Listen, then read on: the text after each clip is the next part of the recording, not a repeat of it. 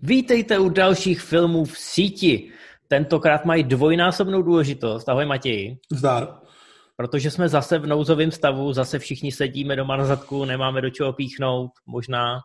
A tak jsme se rozhodli, že budeme velkorysí a že vám dneska naservírujeme hned dvojnásobnou porci typů. To znamená, typy budou dneska zabírat většinu stopáže, pak narychlo ještě probereme, co nás čeká koncem října, tam je to hodně napěchovaný, co se týče velkých titulů. Pak si samozřejmě probereme žebříčky toho nejsledovanějšího za září. Ale protože toho máme opravdu hodně, tak já už předávám slovo Matějovi a ten na vás vytasí první tip. A první typ je klasika, Starsky a Hač. Dost možná nejlepší film takový tý bandy, která se říkávala Fred Peck, Ben Stiller, uh, Owen Wilson a celé ty uskupení. A je to uh, velmi svérázná posta starému krimi seriálu do 70. let, která si z něj trošku dělá legraci, ale ne, že by ho parodovala. Prostě tvůrci ho měli rádi, ale nebáli se ukázat, jak to celé bylo trochu divný a ty sedmdesátky tak byly taky divný, protože Stiller tam nosí afro a fakt takový creepy sweater, ale ono to funguje i jako detektivka a sešla tam vlastně celá tato parta, kromě Stillera a Wilsona tam je Will Ferrell, je tam Juliette Lewis, je tam Vince Vaughn, točil to Todd Phillips, který dělal Jokera a potom, nebo ještě předtím dělal vlastně uh, tři pařby a strašně to šlape, hrozně dobře to vypadá, má to dobrou akci, skvělou hereckou chemii a pokud jste to neviděli, tak byste to měli dohnat, protože tahle parta už trošku stárne a trošku mizí a tady byli fakt na vrcholu sil. Je to báječná ukázka toho, že tu poctu tomu seriálu, který už je dneska trošku směšný, eh, můžete udělat tím, že zmixujete ty žánry a tady se krásně ukázalo ještě předtím, než ten Philips natočil Jokera, že ty komediální režiséři, často podceňovaný, eh, dokážou celkem slušně přeskočit z žánru na žánr a že ovládají i to řemeslo, což samozřejmě v těch komediích není vždycky vidět. Mm-hmm. Tady jsou třeba i automobilové honičky, honičky po vlastních a funguje to úplně skvěle. A samozřejmě, jakmile je dialog, tak to není žádná vycpávka, ale je tam cítit ta chemie toho Wilsona a Stillera, který tady si sedli asi opravdu úplně nejvíc. Určitě bychom z Fredpeku mohli zmínit Old School, Zulendra, ale ten Starsky je takový je možná je vrchol, no. Je vrchol i tím, že je nejpřístupnější tomu širokému publiku. Zulendr je příliš takový divný, že jo. Old School je... To je moc divočina velká, taky je to mimochodem Todd Phillips. Old School je velká divočina, ano. Todd Phillips měl tenkrát opravdu takovou lineu. Když to toho Starskyho si podle mě díky tomu jemnému humoru užili i ty fanoušci toho původního seriálu. Ostatně mají tam i malý cameo ty původní představitelé. Takže je to film nejen pro vás, ale i pro vaše rodiče. A, a zraje do krásy. Já si to pamatuju ještě z kina, ono to není zas tak starý film, ale teď, jak jsi to řekl, tak dovedu si představit, že si to někdy večer pustím a určitě si to královsky užiju. Tak si to puste taky. Tak, co tam mám já, člověče? Já tam mám úplně jiný žánr. Vybral jsem ho proto, protože v upcoming věcech, ty, co budou mít premiéru na konci října, eh, tak bude jeden z remakeů Hitchcockova filmu. K tomu se dostaneme, ale já mám Disturby, což není úplně přímý remake Okna do dvora, ale je to hodně blízko. Je to Disturbie ze Shia FM v režii DJ Caruza a je to hrozně takový ten v angličtině se tomu říká slick, že to prostě fakt hezky vypadá, perfektně to odsejpá. Je to malá žánrovka, ale naplněná úplně přesně jak chcete. Hrozně rychle to odsejpá. Je tam a... výborný David Morse. Hmm. A je to, je to opravdu t- takový ten film, který když zkouknete, tak máte hroznou chuť ho doporučit svým kamarádům a bude vás hrozně zajímat, jestli se jim to bude líbit tak jako vám já mám pocit, že tenkrát, když to běželo, tak skoro všichni filmoví recenzenti si tak jako hezky pokyvovali hlavou po té projekci, že takovýhle filmu by se mělo točit víc. DJ Caruso na to podle mě ještě navázal výborným okem dravce, který je taky dost často podceňovaný, taky se šájou. A pak už šel trošku pod čáru ponoru. Dneska o něm není moc slyšet, ale tohle byl ten film, který ho vykopnul do toho mainstreamu trošku. Jo, Disturbe je velmi povedená. A přesně jak jsi říkal, je to takový hezký, svížný, vlastně to dodá přesně to, co byste od toho filmu mohli eh, očekávat, pokud byste měli realistické očekávání a ne, že to dostane 9 Oscarů nebo něco podobného. A taky si myslím, že to skvěle zraje, je to výborný řemeslo. Je to napínavý, no, ke, konci, ke konci to hezky kvaltuje, nebudeme prozrazovat vůbec, eh, o čem to je. Pokud znáte okno do dvora, tak asi tušíte trošku, že Šája tam trošku šmíruje a eh, možná se mu to vymstí, ale říkám, nebudeme nic prozrazovat, čím méně o tom filmu víte, tím líp. Půjdeme na Netflix a dáme si něco trošku staršího. Dáme si western, který Inf neviděl. A já jsem rád, že jsem to mohl světu říct. A je to Silverado, film Lorence Kazdana z půlky 80. let, kdy byl Kazdan už docela našláplej režisér, ale hlavně slavný scenárista, který se podílel na hvězdných válkách. A on se nikdy nesvěděl za to, že má rád westerny. Kromě Silverada natočil i strašně dlouhýho a podle mě neúplně zábavného Véta Erpa. Ty westernové prvky můžete vidět i v Solovi ze Star Wars, na kterýho Kazdan dohlížel.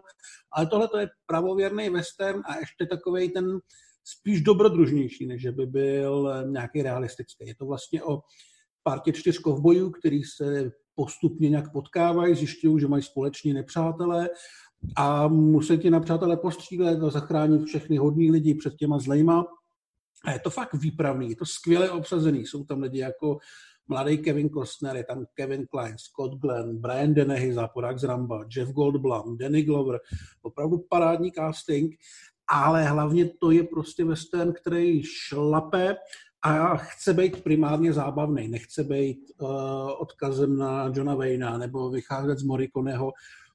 Já si myslím, že já jsem ten film viděl, když jsem byl fakt hodně malý, podle mě mi nebylo ani deset a naprosto mě to tehdy uchvátilo právě tou svojí uh, tou svojí snahou jako nic moc nevysvětlovat, nic moc neřešit, hlavně bavit a hlavně ukazovat prostě spousty soubojů a spousty fakt jako krásných záběrů na obrovský ranče plný dobytka a hrozně hezky se na to kouká. To fakt dobrý, zábavný western. Je to lepší než ten White Herb, kterýho já jsem viděl a považoval jsem ho za průměrnýho. A pak jsme se s Matějem hrozně pohádali, že je to totální odpad a že já jsem původně říkal Silverado, jako znám to, ale nevím, jestli to těm lidem vůbec něco řekne. On je na mě od té doby docela trošku naštvaný. No, já si myslím, že právě. Silverado je super. Takže to budu muset taky napravit. Zkuste to napravit. Western už je dneska v podstatě mrtvý žánr, ale zvlášť, to neznamená... Zvlášť takovýhle western. Dneska, když se western natočí, tak je spíš temný a takový realistický. Tohle, to, když to přeženu, tak to má blíž třeba k sedmi statečným, nebo nechci říct vyloženě k Vinetuovi, ale je to uh, výpravný, dobrodružný film. Kterým sedmistatečný? No to je vlastně asi jako jedno, jo. Jako máš, hmm. tady, máš tady to dobro a zlo naprosto jasně definovaný, nebo asi u dvou postav si nejseš úplně jistý, ale pak zjistíš, že to tak vlastně přesně tak, jak si myslíš. A je to takový to, je to takový ten akčnější western, mm-hmm, nebo takový určitě. spíš strnulej? Je to velmi akční western a ještě ty postavy jsou jako strašně jasně definovaný, jako třeba v těch sedmi statečných, třeba jenom tím, že Danny Glover tam má strašně cool pušku, že Kevin Costner, který je, eh, tuším, mladší brácha jednoho z těch dalších hrdinů, je takový to tele a trochu hovado, který strašně moc riskuje, že vlastně já si zpětně nepamatuju ani jedno jméno těch hrdinů, ale každýho mám nějak jako zafixovaný. Jako třeba, když teďka se podíváme na těch nových sedm statečných, tak tam byl uh, Byung Lee, který tu uměl s nožem, byl tam odstřelovač Ethan Hawke, byl tam Vincent Donofrio, který hrál vlastně takového toho zálesáka. Jo, byl tam Indián, byl tam držkatý Mexičan. Přesně takhle jsou tady definované ty postavy. Prostě koukneš se, vidíš s jednu minutovou scénu a víš u nich naprosto všechno a ono ti to stačí a dohromady to strašně funguje. Mm-hmm, no tak to je dobrá pozvánka. Já zase přeskočím žánr, protože jsme letos přišli o olympiádu, i když teda letní, a potřebujeme si, myslím, do té uh, karantény a do toho nouzového stavu trošku dobrý nálady, tak jsem vybral kokosy na sněhu. Který teda bohužel nejsou na žádných z těch velkých streamovacích platform, ale samozřejmě seženete je na iTunes, ať už si je koupíte nebo si zaplatíte jednorázový zhlídnutí. Já vím, že jsme to všichni viděli mnohokrát v televizi, ale podle mě už jste hrozně dlouho na televizi nekoukali, pokud jste teda čtenáři Movie Zone. A mám pocit, že takovýhle ty návraty k těm klasikám dětství, který máme okoukaný, tak jsou hrozně důležitý, protože člověk na ně kouká novýma očima a třeba si znova uvědomí, proč se mu tenkrát tak líbily. Ten film je totiž naprosto úžasný. Ano, je plný takových těch sportovních kliše, ale zároveň je tam naprosto fantastický John Candy a vlastně i ty kokosáci jsou obsazený úplně brilantně. A ať už na to koukáte v dubbingu, který si pamatujete, nebo třeba poprvé v originále, tak zjistíte, že ten film, ať už z toho komediálního nebo i z toho sportovního hlediska, naprosto skvěle funguje a hlavně je to generátor dobrý nálady. Mm. Stopáž je tak akorát, to znamená, že já vím, že se furt opakuju, když říkám, že ty filmy dobře odsejpají, ale pro mě je to zkrátka důležitý, protože poslední dobou v kinech máme těch přefouknutých stopáží až moc. No a tohle je přesně ta jednohubka, kterou si dáte, ať už v kruhu rodinem, pokud jste všichni zavřený v jednom baráku, nebo třeba doma s přítelkyní a udělá vám dobře. Já myslím, že je to fajn nejen kvůli tomu nouzáku, ale i protože je podzim, už je to si chravý počasí a tohle, ten film je prostě sluníčkový. No, já to mám nesluníčkový film. I když vlastně trošku sluníčkový je, protože to je horor řízlej komedii. Uh, Noc hrůzy, Fright Night, mluvíme o původním filmu, ne o tom remakeu s Colinem Farrellem, který není úplně dobrý. Fright Night natočil Tom Holland, což není ten člověk, co hraje Spidermana, to ještě nebyl ani na světě, když tohle to mělo premiéru. Tom Hollandu je... je mimochodem eh, jako hrozně moc, dokonce nějaký sportovec. Ještě, ještě tam je Tom Hollander, ten mi to no. komplikuje. No. Tak ten je ještě víc Holland než Holland. Přesně, ten je holandovštější než Holland. Jazykové okénko. Dobrý, Noc je upírský horor, ale docela zajímavě pojatý. Vlastně do značné míry připomíná tu disturbii, o které už jsme mluvili, protože hlavním hrdinou je puberták, který zjistí, že jeho soused je nějaký divný a zjistí, že jeho soused je pravděpodobně upír, což mu samozřejmě nikdo nevěří a jediný, koho dokáže zlákat na svoji stranu, je vlastně vyšeptalý hororový herec, který ho hraje výborný Roddy McDowell. Mimochodem jmenuje se Peter Vincent, což je odkaz na Petra Cushinga a Vincenta Price a hraje přesně takovouhle postavu, jako hráli po v těch hemrovských hororech. A vlastně jeden puberták, jeden vysloužilý herec, který ví o úplně všechno a mám pocit, že ještě pár vedlejších postav tady bojuje s moderním upírem v 80-kovém hororu řízlým komedii, který dovede být jak děsivý, tak krvavý, tak i vtipný. A je to fakt dobrý, je to zábavný. Byl to vlastně Hollandův režiserský debit. O pár let později natočil dětskou hru, takže dneska už o něm asi můžeme mluvit jako o žánrovém klasikovi. A na poprvé velmi, velmi dobrý. Jestli jste viděli remake, tak ten má pár docela zajímavých nápadů. Farel tam je fajn, ale ty osmdesátky prostě tyhle kombinací té hrůzy a té legrace, eh, ty k tomu byly takový přívětivější. Takže to zkuste, najdete to na Netflixu. Můžu jenom souhlasit, viděl jsem to už hrozně dávno, ale v podstatě máš ze vším pravdu. Včetně té zápletky, která si musí oslovit každýho, protože kdo z nás nebyl teenager a nemyslel si, že jeho soused je nějaký divný. Já mám pocit, že i nějaký český film upír z 11. patra nebo něco takového a myslím jo, si, že... něco dětského. Hmm. No, no, dětského a že to zkouší zjistit tak, že mu donesou topinky s česnekem a on je nechce. to je ovšem vykutálený nápad. Mm-hmm. Dobrý, hele, tak já, já jdu, znova se vracím k něčemu, ke klasice, tentokrát možná ne ani našeho mládí, ale dokonce dětství, a to sice Fantomas. Já jsem hrozně dlouho hledal něco s Louisem Definézem, jestli se to povaluje po těch streamovacích sítích a překvapivě spousta těch klasik tam není. Ale pak jsem narazil na Fantomase a vlastně mi došlo, když jsem koukal na ukázky a na trailery, že ten film je hrozně cool a hlavně na svoji dobu, že ty francouzi opravdu to chtěli ukázat ten Britům, že taky zvládnou tu bondovku a ještě navrh jako třešničku si tam střelej toho Finéze, jako toho střeštěného inspektora, který to sice žánrově trošku rozbíjí, ale jinak je tam fantastický záporák, jsou tam kaskadérský triky, spousta gadgetů, létající auto. Je to překvapivě velkolepý, si myslím. Je to extrémně velkolepý. Tam je vidět, že ty francouzský kaskadéři a vůbec to řemeslo ve Francii tenkrát v 60. letech bylo absolutně na nejvyšší úrovni a mohlo konkurovat nejen té britské kinematografii, ale kompletně Hollywoodu. A Fantoma se najdete na iTunes nebo na Voju. Mám pocit, že si budete moct vybrat mezi dubbingem i originálním znění s titulkama, ale podle mě je důležité se na to podívat, protože já jsem to viděl těma dětskýma očima. Samozřejmě jsem se bál toho Fantomase, dokud se pak nezačal objevovat v Arabele. Pak už jsem si uvědomil, že to vlastně takový bubák zase není. Ale původně, původní Fantomas je opravdu jako zlej, krutej záporák. Hmm. Z těch, a... z těch knížek. No, no, i ten první film si myslím, že má asi takový nejvážnější tón, i když to tam rozbíjí ta postava toho komisaře. Potom samozřejmě v těch pokračováních se to trošku zvrtne, ale jako dítě s těma dětskýma očima jsem na to koukal úplně jinak a samozřejmě neustále byly reprízy, takže jsem si z toho bral jenom některé věci. A když jsem to potom viděl před pár lety, tak jsem jako už eh, zkušený filmový kritik mohl docenit, eh, jak je ten film vlastně dobře napsaný, dobře natočený. Takže spoustu lidí, kteří si to pamatují třeba, když jim bylo 10 nebo 12, tak eh, bych jim doporučoval, aby se na to podívali znova těma dospělýma očima. A budete muset francouzům vyseknout poklonu za to, co byli schopní předvádět v 60. letech. Já s tím souhlasím, já se tím vlastně prošel, protože my před natáčením jsme se bavili o tom, že já nemám úplně kladný vztah eh, k těmhle těm filmům, který eh, se u nás vysílali za normalizace a díky tomu na nich vyrostla celá jedna generace a díky tomu je do těch televizí jdou pořád. Takže já všechny ty komedie s Fiazem, všechny ty uh, Angeliky a takový, já vím, že to není úplně fair srovnání, ale rozumíme si snad, tak mě to strašně sere. A mě to strašně splývá a já tím odmítám ztrácet jakkoliv čas, protože mám pocit, že jsem u toho strávil strašně moc hodin a vyledl mi z toho jeden úřvaný finěz.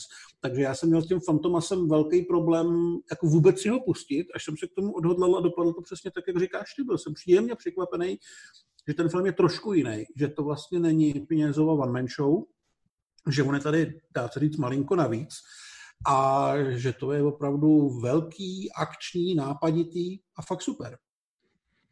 Takže zkuste to, stojí to pár korun. A hlavně tyhle ty francouzský filmy pro pamětníky v těch devadesátkách, když my jsme dospívali, tak toho fakt ta televize byla plná, neměli jsme žádný další kanály, kromě těch kin eh, a videopůjčoven samozřejmě, takže jako neustále prostě o víkendech toho byla plná televize. Zapnuli jste televizi a na nějakým z těch kanálů prostě běžel nějaký finés nebo běžel nějaký díl Fantomase nebo Angeliky. My jsme ty filmy opravdu vnímali jako takový ten odpad. A dneska je ta situace obrácená, tyhle filmy už se v podstatě vůbec nereprízují a postupně mizejí z té kolektivní paměti. Reprízují se ale na Brandově. No, ano. Takže eh, byla by škoda, kdyby úplně vymizely. Občas eh, si opravdu tyhle ty francouzské klasiky právě ze 60. 70. let puste a myslím si, že ten Fantomas, když už nemáme toho Bonda, tak tohle je takový hezký zaspomínání, skoro jako kdybyste si pustili toho Goldfingera, akorát ty francouzi tomu dali trošku jiný odstín, trošku jinou příchuť a myslím si, že to stojí za to a hlavně, že to obstojí i po těch letech. No a dáme si něco trošku novějšího a hlavně umělečtějšího, protože vám zatím doporučujeme samý e, zábavný filmy. Neříkám, že ten poslední nebude, ale přece jenom je to něco trošku jiného.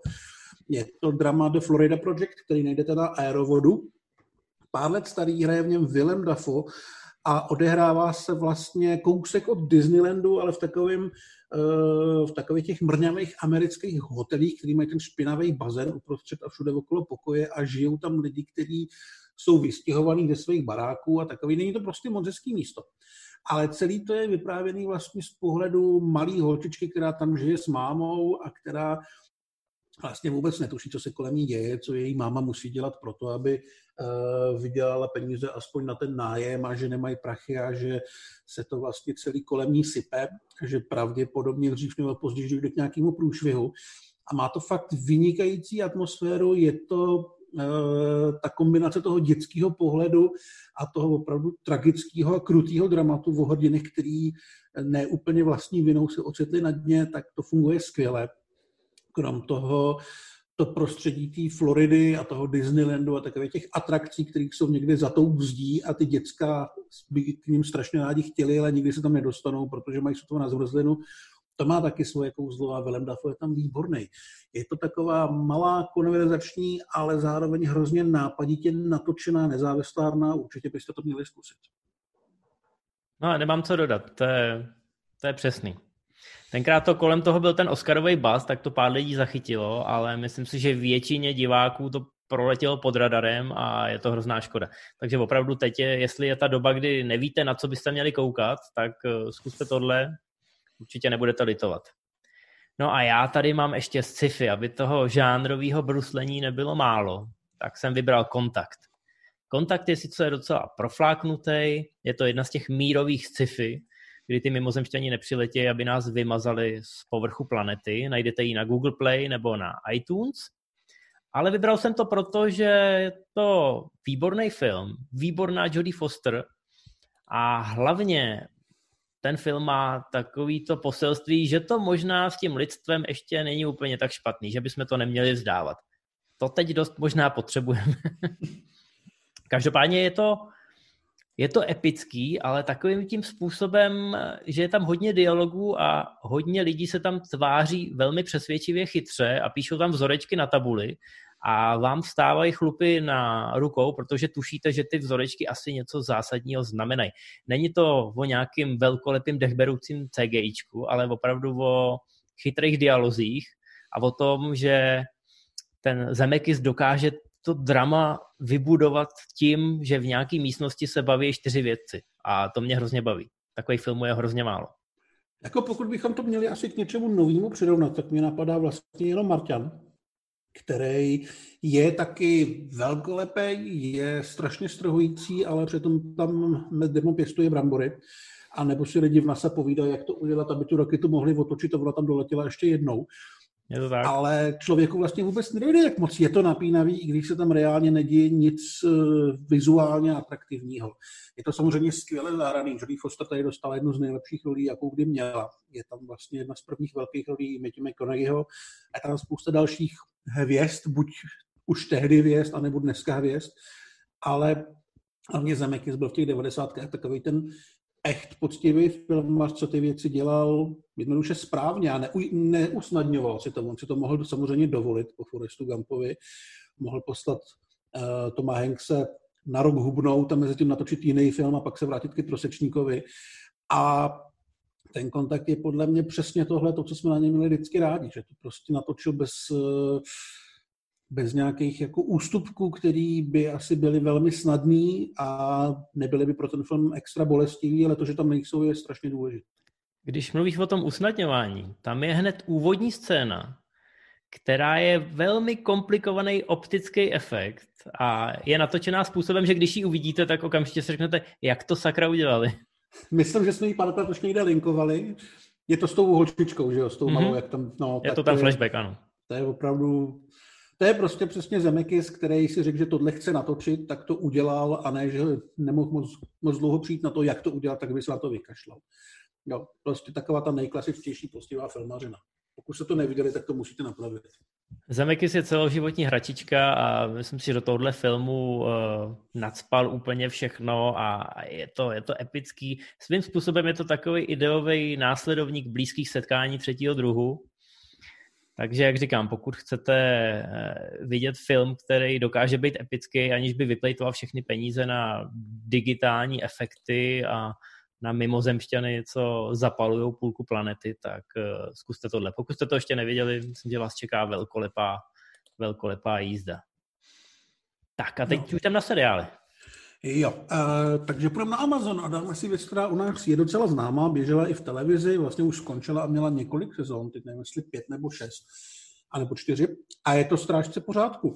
Uh, Dá se říct, že to je takový neovestern, protože Timothy Olyphant tady vlastně hraje Clint'a Eastwooda a furt nosí klobouk, ale odehrává se to v současnosti, odehrává se to v Kentucky a Olyphant je vlastně nejklasický policajt, má na starosti nahánění uprchlých vězňů a takovýhle věci, ale víceméně jde o to, že chodí a střílí z burany.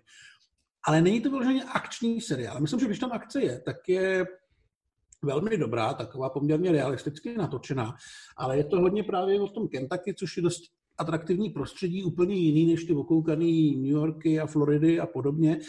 A hlavně o vztahu toho hlavního rodiny, jeho, řekněme, přítelkyně, manželky a jeho hlavního protivníka, který ho tady hraje naprosto geniální Walton Goggins.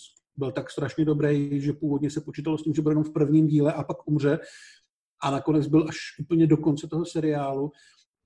A celý ten vztah mezi těma, těma dvěma uh, kamarádama, který stojí každý na jiné straně toho zákona, ale občas má nějakého společného nepřítele a občas si prostě strašně rozbijou hubu, anebo si dají pivo, je strašně super. Já si myslím, že ten seriál vlastně totálně napravil nebo úplně otočil reputaci Olifanta, který do té doby byl takový jako divný. V Hitmanovi jsme z něj byli zoufalí, on byl teda zoufalý z Hitmana, jak se později ukázalo ve čtvrtý smrtelnostní pasti byl takový o hodně horší než jakýkoliv záporák předtím. A, tohle to, si takový docela, bych řekl, kruté. Já jsem ho teda měl vždycky rád, hrozně jsem líbil Sex Bomby odvedle, kde má jako geniální mini roličku. Mě vlastně začal bavit až eh, v tom tvohem, teď jsem zapomněl, jak se to jmenuje. Perfect Getaway. Ale to je podobná doba, tuším, jako právě ten strážce pořádku, kdy on už se podle mě jako dokázal protlačit tam, kam vždycky chtěl, právě do té polo-eastwoodovské, polo-westernové polohy. On vlastně daboval i Clinta Eastwooda v animáku Rango jo, kde má Eastwood cameo, už nikdo nevěděl, kdo ho mluví a nebyl to Eastwood, byl to Olifant. A podle mě přesně v této poloze mu je strašně dobře, ale musel si ji vybojovat. A hrozně mě bavilo si vlastně sledovat to, a jak se to zasloužil, jak najednou mě začíná jako herec bavit, jak najednou dělá prostě to, co měl dělat celou kariéru a nikdo ho k tomu nechtěl moc pustit. Jo, asi podobně, když to trošku přeženu, jako třeba Matthew McConaughey po tom, co točil pět let strašně špatný romantický filmy a najednou udělal True Detective. Mm. Jo, já mu ten úspěch eh, ohromným způsobem přeju, protože se mi líbil právě v těch malých vedlejších roličkách. On do dneška se nijak eh, vyloženě neproslavil, ale doporučuji, ať už eh, Strážce pořádku, který opravdu je, nepodobá se ničemu, co bychom mohli vymyslet. Vlastně ještě by bylo nutné říct, že to je podle uh, Elmora Leonarda, který napsal předlohu třeba pro uh, zakázaný ovoce nebo pro Jackie Brownovou. Mm-hmm.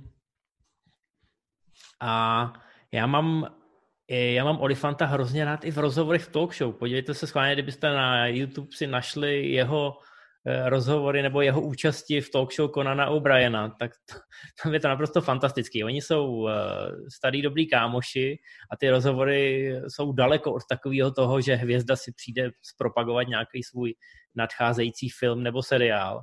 Vždycky je to takový uvolněný povídání a oba dva si ze sebe navzájem dělají srandu, takže já ho mám rád jako herce, jako člověka, přeju mu jakýkoliv úspěch, ale jsem rád, že to Justified eh, pro něj byl takový projekt, který za sebou zanechal spoustu skalních fanoušků.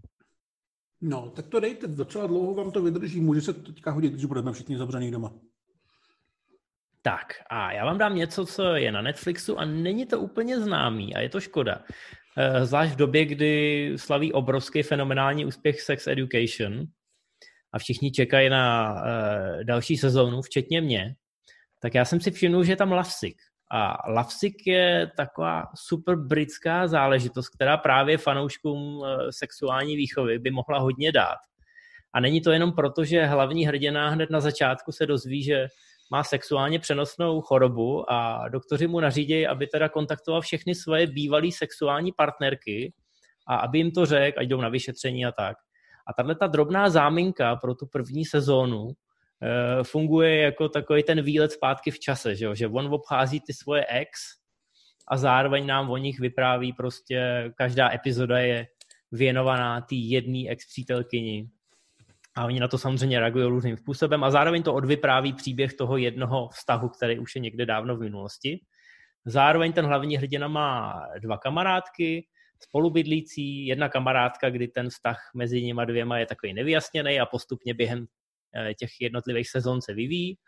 A pak takový kámoše, který je taky hodně do větru a je neuvěřitelně sympatický a skvěle napsaný.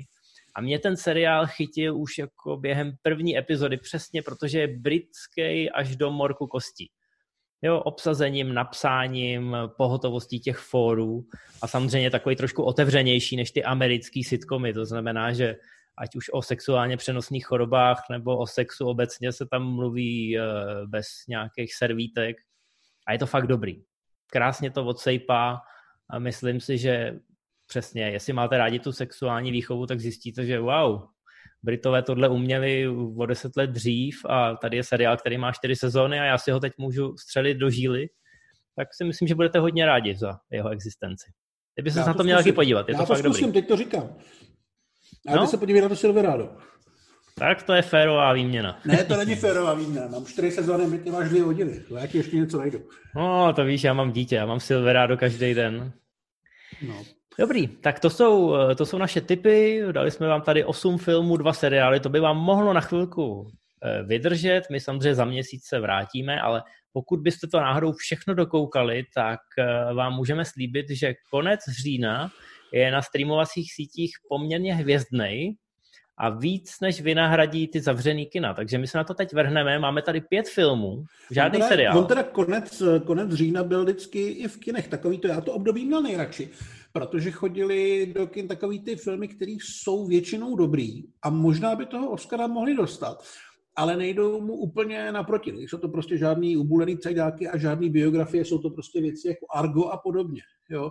Hmm. A teďka, když se na to vlastně koukám, co nás tady čeká, o čem si budeme povídat, tak pár věcí tomu podle mě přesně jako v, to přesně vystihuje, že by z toho nějaká cena být mohla, ale že prioritou asi bylo natočit prostě dobrý film. Hmm, no ale hned ten první tam to těma Oscarama trošičku zavání, i když nepodezírám Arona Sorkina, že by mířil přímo na akademii, ale prostě si chtěl natočit uh, další důležitou věc, a to sice Chicagský tribunál, Trial of Chicago 7, už 16.10., to znamená už tuhle sobotu na Netflixu a je to teda obsazený, takže vám budou přecházet oči. Je tam Eddie Redmayne, který ho fyzicky nejsem schopný usledovat, takže se bojím, jestli tohle uvidím. Ale podle mě a... nějak zmutoval, má úplně takový hlubší hlas, je z něj větší chlap? No, já doufám, že z něj bude aspoň trochu chlap, ne ta věc, která je. To je jedno. Dál tam je Saša Baron Cohen a spousta dalších slavných lidí.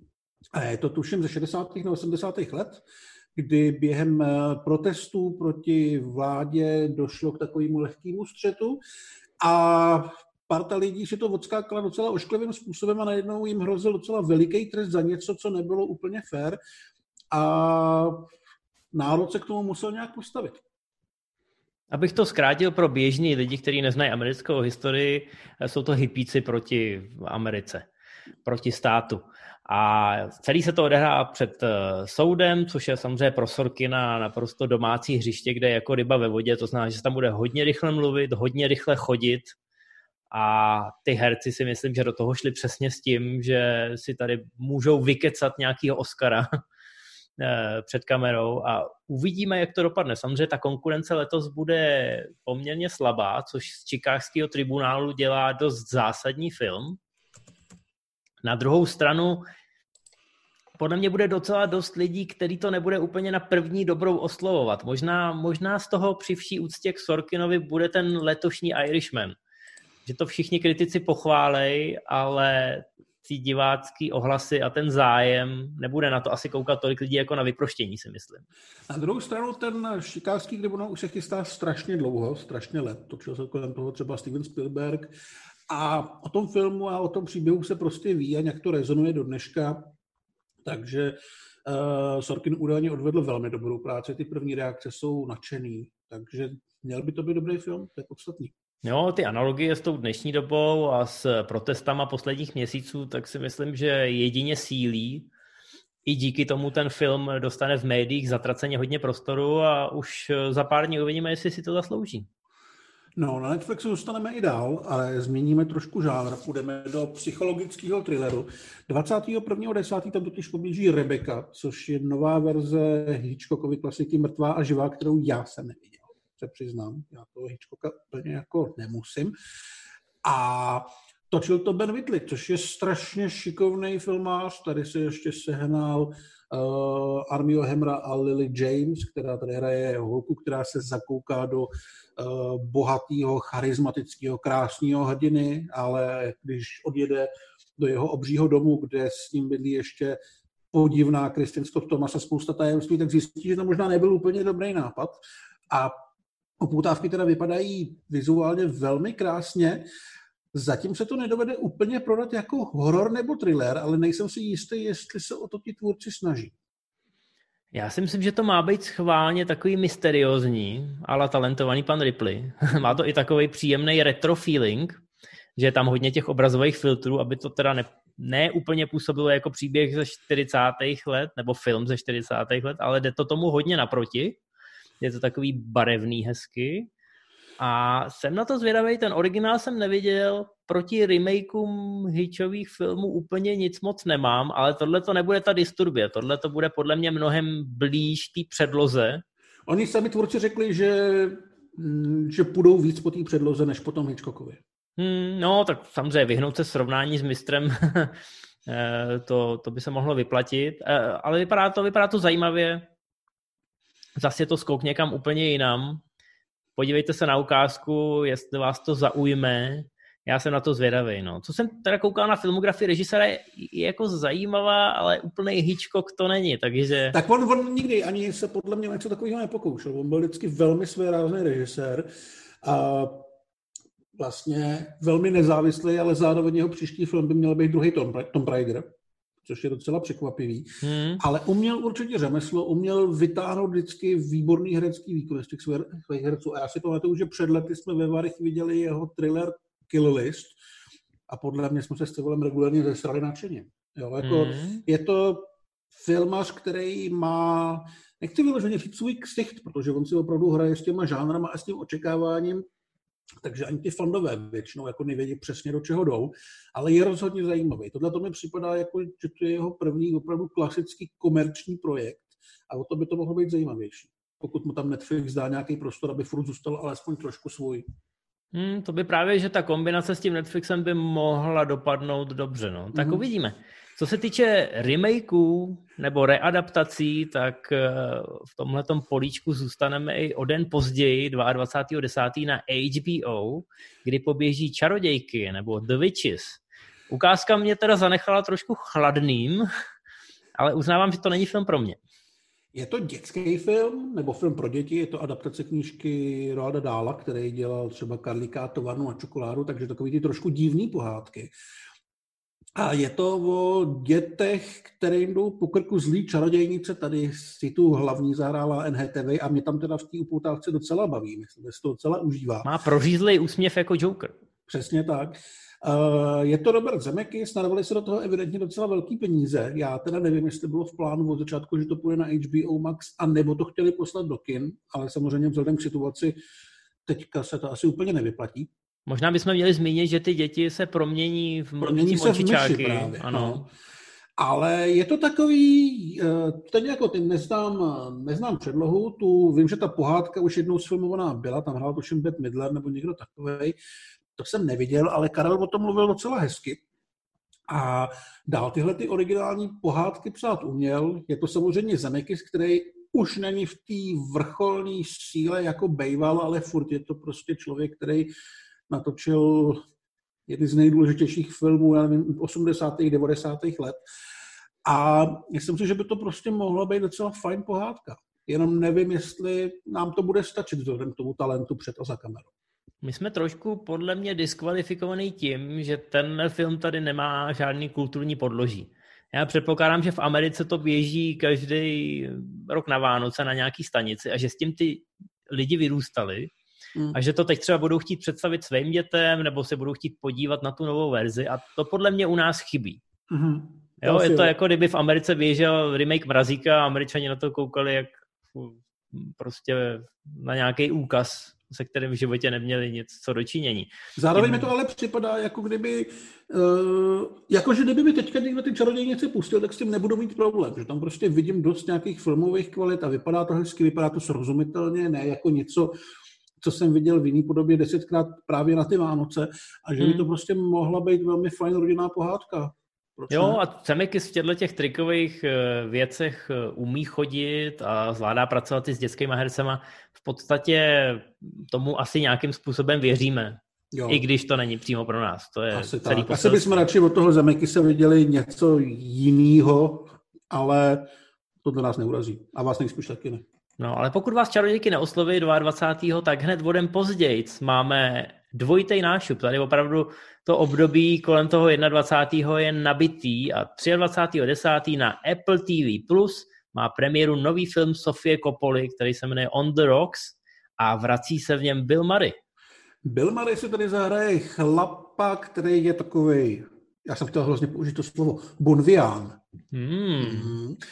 A hlavní hrdinkou ale bude jeho dcera, která vlastně s ním nemá úplně vyřešený vztah a čeká je takový nějaký výlet, a chození a povídání a řešení toho vztahu a řešení toho, že každý z nich je úplně jiný, ale pořád jsou rodina, tak s tím musí se naučit nějak chodit.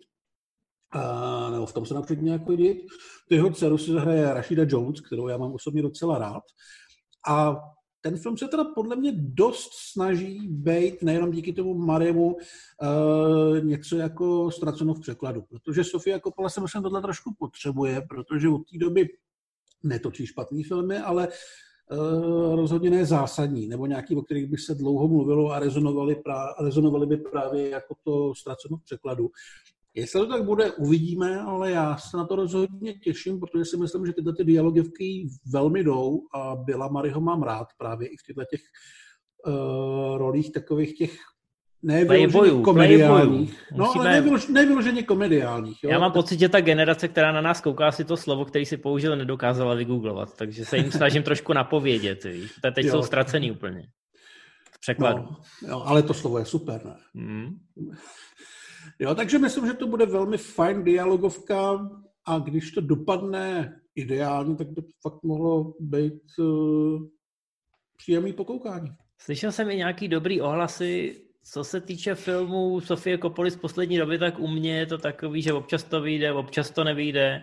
Tenhle ten motiv se tam ostatně opakuje docela často. Já si pamatuju třeba to Somewhere, který mě až tak moc neoslovil. A taky no, já to jsem bylo... neviděl, to je strašlivá nuda je to hrozně se to jakoby táhne.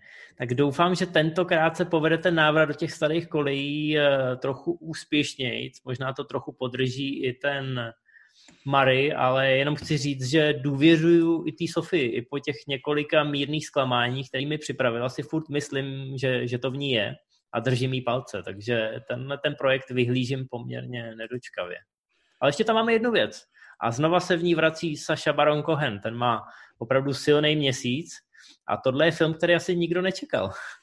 No, je to Borat 2, viděli jsme plagáty, viděli jsme upoutávky a viděli jsme je nedávno, protože Cohen si to natočil zase trošku tajně.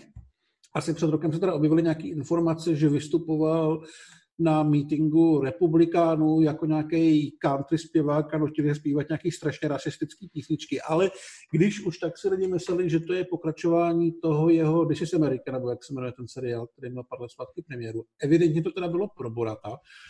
No a mě to teda baví. V těch upoutávkách mě hodně baví to, že on pracuje s tím, že ta postava ho vlastně přerostla a že už to nemůže natočit tak, jak to natočil předtím. Takže musí spolehat na různé masky a takovéhle věci. A myslím si, že zase nasede strašně moc lidí já se na to těším. Pamatuju si, že když jsem viděl tu jedničku na projekci s Civilem v kyně, tak jsme snad měli ten den trailer night ještě v Bio Oko a my jsme tam přišli totálně vysmátí a celou dobu jsme citovali hráčky a vy jste vůbec netušili, o čem to mluví. Já si pamatuju, že jste mi 10 minut vysvětlovali ten gag s tou slepicí v tom výtahu já jsem se tomu hrozně smál, i když jsem se to vůbec nedokázal představit, jak ta scéna vypadá, ale pak jsem to viděl v kíně a smál jsem se už předem. Takže naprostá fantazie a ty jeho projekty prostě eh, to, jakým způsobem je to vymyšlený, je naprosto neuvěřitelný. My tady v Čechách vždycky jako tleskáme Kazmovi, že jo, a, a tak podobně, ale Saša, tohle jinde, no. Saša tohle dělá od začátku kariéry. Já jsem za něj hrozně rád mimochodem, že letos i ukázal lidem tu svoji druhou tvář, toho seriózního herce, ať už to bylo v tom Spy, v tom seriálu, nebo to teď bude právě v tom čikákském tribunálu. Takže jen do toho. Ono to samozřejmě bude strašně rezonovat, se myslím, protože se blíží americké volby a Uh... To, že to má premiéru dva týdny před americkými volbama, to si myslím, že je velmi odvážný, a, ale nutný krok. A jako vzhledem tomu, že tam bude... bude dělat, evidentně bude dělat legraci z Donalda Trumpa, ale myslím si, že prostě jako vždycky půjde úplně po všech. Jo? Takže nikdo si nakonec nebude moc stěžovat na to, že ten uh, divný, hubený komik v, z té středoazijské země uh, stojí na straně těch nebo o něch. On si prostě zase bude dělat prdel úplně z každého a podle mě se nikdo k němu nebude chtít jakoby přihlásit v takovém tom smyslu, podívejte, Saša vám ukázal, jak jsou ty republikáni blbí, protože no. stejně blbí budou i demokrati v jeho očích. Svoboda slova je krásná věc a všem nakládá stejně, přesně. Tak jo, těšíme se na to, mě to docela chybělo. Přesně tak. 23.10. na Amazonu, myslím si, že Amazon v tomhle směru jako ulovil velkou rybu, že mu to přiláká hodně nových eh, předplatitelů. Tak a my jdeme na žebříčky, na to, co se nejvíc streamovalo v měsíci září. Samozřejmě děkujeme serveru flixpatrol.com, díky jehož statistikám můžeme být za hrozně chytrý A hned jdeme na to, co se nejvíc streamovalo celosvětově. Na Netflixu ve všech, úplně ve všech uh, regionech, který sledujeme, to znamená svět, Amerika a Česko, zvítězil dokument Social Dilemma, který je teda hodně děsivý. Musím říct, koukali jsme na to s manželkou relativně nedávno, až po tom, co jsem slyšel různý tamtamy, který říkali, že to teda jako fakt člověk musí vědět. A i když je tam spousta věcí, které víš, protože sleduješ to dění kolem různých algoritmů a e, sociálních sítí, které ti diktují, e, jaký má tvůj život být, tak i tak si myslím, že tě to docela přejede a hlavně si uvědomíš, že tohle bys měl pustit rodičům, kamarádům, méně chápavým lidem. Že třeba neprocitnou, ale minimálně jim to dá facku. A to se počítá. No já to neviděl, já to asi ani neuvidím, protože ze spousty zdrojů jsem slyšel víceméně to říkáš ty, že to je dobrý, ale zároveň, že to jako opakuje to, co prostě víš, pokud nejsi úplně blbej a nebojíš se podívat se trošku, nebo trošku přemýšlet o tom, co před tebe sypou. Takže mě to vlastně jako moc nezajímá, protože nepotřebuji asi film, který mě bude utvrzovat v tom, co si třeba myslím. Já vlastně teďka uh, víceméně ruším sociální sítě a dělá mi to strašně dobře, takže nepotřebuju koukat asi na dokument, který mi bude říkat, že bych měl být opatrný na sociálních sítích. A, ale vůbec jako nic proti tomu, myslím si, že to je důležitá věc, že jsou lidi, kteří to asi potřebují vidět, aby malinko zjistili, co se vlastně děje a že nějak jako řekněme, že svoboda a názory mají své hranice a názory mají svoje důsledky a tak.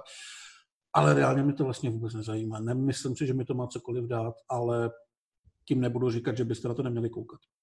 Je to v pořádku, špičku sledovanosti to mělo i bez tebe. Já ale, vím jak říkám, jak říká Matěj, nechceme nikomu nutit svůj vlastní názor, ale ten dokument rozhodně stojí za zlídnutí a to, že ho vidělo tolik lidí, eh, to ten dokazuje. Já jsem rád, že ho vidělo tolik lidí, takže to je zásadní poselství. Mezi seriálama tady máme Lucifera, byl tak dobrý, že dokonce přejel i Cobra Kai, který na Netflixu vyrukovalo, myslím, docela silně, ale hold to nestačilo. Lucifer je zkrátka v té páté sezóně rozjetý a má obrovskou armádu fanoušků, jak se ukázalo. Takže to byl marný boj. Eh, na HBO máme špiony v převleku. a já to viděl. Hmm? A je, hmm. jaký to je vlastně? Hele, já to viděl, protože mi to doporučil eh, devítiletý soused. A hmm. slíbil jsem, že se na to podívám. Ale pak Influencer. Shodli, no, tak pak jsme si shodli na tom, že to je jako docela OK, ale že jsou prostě lepší animáky. Já bych třeba dal 60, dal bych si hvězdičky, protože uh, a ještě takhle vlastně asi připomeneme, o čem to je, protože ten film nebyl v kinech Bůh jak úspěšný. Proto mě docela překvapuje, že na tom HBO jo. E, je to o tom, že Will Smith je animovaný James Bond, Tom Holland, tentokrát ten Spider-Man, ne ten režisér Fright Night, je uh, jeho kvé, který mu vyrábí uh, divný, jako fakt, fakt divný gadgety. A musí spolu do akce, protože na Willa Smithe někdo ušije boudu a on se promění v holuba jak jsem chtěl sledovat tvůj výraz, celá to řekneš a moc tě to nerozhodilo. No a ten film je vlastně o tom, Já že... jsem viděl ukázky. Já jsem teď jo. jenom přemýšlel nad tím, jestli se promění v holuba eh, kvůli tomu, že se porouchá nějaký ten gadget, nebo jestli je to nějaká ne, ne, ne, ne, ne, ne. Ten gadget ho má proměnit v holuba, protože holub je super, protože může proniknout úplně všude a jako ten hrdina Toma Hollanda je fakt podle mě hrozný kretén.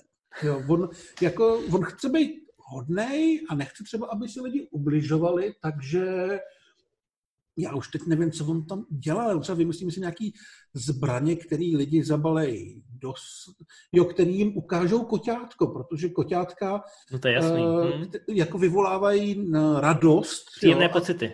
No, ale celý mi to přišlo fakt jako debilní v některých momentech, jo, že že bych třeba prostě chtěl vidět mnohem radši klasickou animovanou bondovku s těma těma dvěma hrdinama, klasickou buddy movie, a nevím, proč by mě mělo zajímat, nebo proč bych měl chtít vidět, že se Will Smith promění v holuba. Proč v holuba? Proč se nepromění nevím, v pandu? Nebo v něco takového. Holub je nejméně cool zvíře na světě. Že? Protože jenom lítá a sere. A celý to je takový jako trošku na hovno, ale zároveň ty bondovské atributy tam jsou a fungují, jenomže pak tam někdo začne střílet koťátka, je to prostě takový divný. Jo, jako, mm, když se podívám na ty největší animáky, ať už klasicky pohádkový, nebo řekněme Pixarovky, který zkouší vymýšlet nové věci, tak tam fakt vidím, že ty lidi si sednou a začnou, začnou o tom přemýšlet, začnou vymýšlet pravidla toho světa, začnou vymýšlet, uh, jak to celé bude fungovat, co vlastně chtějí říct, kde zatlačit na slzičky, kde zatlačit na humor, kde zatlačit na poučení. A tady mi to fakt připadá, jako kdyby manažer si set a řekl, kombinujeme Bondovku a holuby. A oni, OK, tak, tak jo, tak jdeme na to. Jo, a Will Smith si ten scénář přečet a řekl, jo, budu holub. No jako vlastně vůbec nechápu, koho vedlo cokoliv k tomu, že se na tom chtěl podílet. Není to špatný, jo, ale proč Will Smith nedabuje jako Jamie Fox v Soul třeba? Jo? Proč hmm. chtěl dělat tuhle věc? Jo? Je to takový barevný, a, mo- barevný a hejbe se to. My to říkáme vždycky, ale tady to opravdu tak jako platí, jo? že na to koukáte, neurazí vás to, vlastně to uteče, má to slušnou akci, ale pak se řeknete, co to vlastně bylo za pičovinu. No, ty moc dobře víš, že moje manželka je rozená holubová, takže já proti holubům nemůžu říct křivýho slova. Takže jsi mě tady trošku jako dostal do rohu. Tak radši půjdeme dál. Od nejúspěšnějšího animáku na HBO. Samozřejmě nejúspěšnějším seriálem na HBO je Hra o trůny. Už mě nebaví to opakovat. Ale koukal Ale... jsem vůbec? No, koukal. jo. No, jako koukal, viděl jsem tři díly asi a pak jsem to zabalil. Vůbec mě to nebaví a nezajímá a to, že všichni nadále na osmou sezónu jsem přijímal s takovým příjemným pocitem v srdci. I když mě to nezajímalo. Tak to jen tak na okraj. Naopak teď jdeme k něčemu, co je pro mě zdrojem dobrých, krásných pocitů, i když jsem ten film ještě neviděl, ale Já přeju taky mu, ale chci. Přeju mu úspěch a chci ho vidět a je to Bill and Ted Face the Music, třetí pokračování neuvěřitelných dobrodružství Billa a Teda po 30 letech a jsem hrozně rád, že to uspělo a na Amazonu je to jednička. Uh, komedie o dvou vyžilých rockerech, Keanu Reeves a Alex Winter se vrací po x letech a zase dělají trošku bordel, jsou rostomile tupí a cestují časem nebo dimenzema, nejsem si úplně jistý teď, jak to tady probíhá, ještě jsme to neviděli, jak jsme říkali, ale uvidíme. A je to vlastně fanouškovský projekt. Ta série, dneska už trilogie, je do značné míry kultovní, ne úplně u nás, ale v Americe jo. A já jsem vlastně strašně rád, že díky té Reevesově nově objevený popularitě po Johnu Vickovi se konečně ti dva kamarádi mohli po těch letech sejít a natočit si ten film a natočit si ho tak, jak chtějí. A jsem ještě radši, že na to lidi koukají. Určitě to bude lepší než poslední Jay a Silent Bob, takže to je nízká laťka poměrně, ale přesto jsme za to ale rádi. Tak to šlo taky, to nebylo zlý. Mm, já myslím, že byste se na to měl znova podívat. Dobře. no to je jedno. Každopádně v seriálech opět znova uh, vede Yellowstone, což je ten film, kde má Kevin Costner klobouk a je to lepší než White Air. Takže byste se na to měli podívat. Taylor Sheridan, taky se na to pořád teprve chystáme, ale je vidět, že Amazon s tím trefil zlatou žílu. Tak, jdeme na Disney+, Plus, tady je všechno při starém, takže tě to klidně nechám zopakovat. Přesně tak. Máme tu Vajánu, jako vždycky řeknu, že z toho mám radost, protože mi to připadá zábavnější a kreativněji vytvořené než druhý ledový království. Máme tady Simpsonovi, který budou na prvním místě na Disney Plus nejspíš do konce světa. Co k tomu dál? Tak, vůbec nic se k tomu nedá dodat. Jdeme do Ameriky, jak už jsem říkal, Social Dilemma na Netflixu vládlo úplně všude, ale v seriálech tu máme Cobra Kai, takže aspoň někde mají rozum a fanděj tomu karate. Je to teda eh, vlastně první a druhá sezóna, ta třetí se teprve chystá, ale dočkáme se jí velmi brzy, už v lednu. Eh, objevila se první ukázka a já se teda hodně těším. Takže pokud jste to ještě nedokoukali, koukejte to dohnat. Co se týče Amazonu, tady máme tu samou muziku, Bill a Ted a Yellowstone a dokonce i Disney Plus je stejný, to znamená odvážná Vajana a Simpsonovi. Tak to jsme tu Ameriku zvládli hrozně rychle. Ono to v, Čech, v Čechách bude velmi podobný, protože Netflix máme Social Dilemma mezi filmy, jak jsme říkali, vyhrálo to úplně všude, kde to sledujeme, a mezi seriály je to Lucifer, takže úplně to samé, co svět. A na HBO i u nás vládnou špioni v převleku a mezi seriály ne hra o trůny, ale teorie velkého třesku a tady se to taky ještě asi dlouho měnit nebude. Tak, bylo to bez překvapení, ale aspoň víte, co je trendy, aspoň vidíte, že máme docela jako světový vkus. Diktujeme to, eh, ty globální trendy, takže to je super. No a doufáme, že z těch našich eh, deseti typů dneska, osm filmů, dva seriály, jste si něco vybrali, že se těšíte na ten konec října, kdy tam přijdou to je fakt ty, nabušený. Ty nabušené věci a že vám teda nebude tak moc vadit, vadit, že ty kina jsou momentálně zavřený. My se samozřejmě s filmy v síti přihlásíme opět za měsíc, takže neváhejte a začněte koukat eh, na ty věci, které jsme vám připravili co nejdřív, abyste tam potom neměli resty, až se zase přihlásíme. Tak snad se vám dnešní relace líbila. Samozřejmě pokud eh, jste akční a všechno jste to nakoukali, tak eh, neváhejte, napište do komentářů nějaký další tip. Věříme, že to naši diváci a my určitě taky ocením. Takže se uvidíme. Čau, čau. Tak zdar. A streamování zdar. Čau.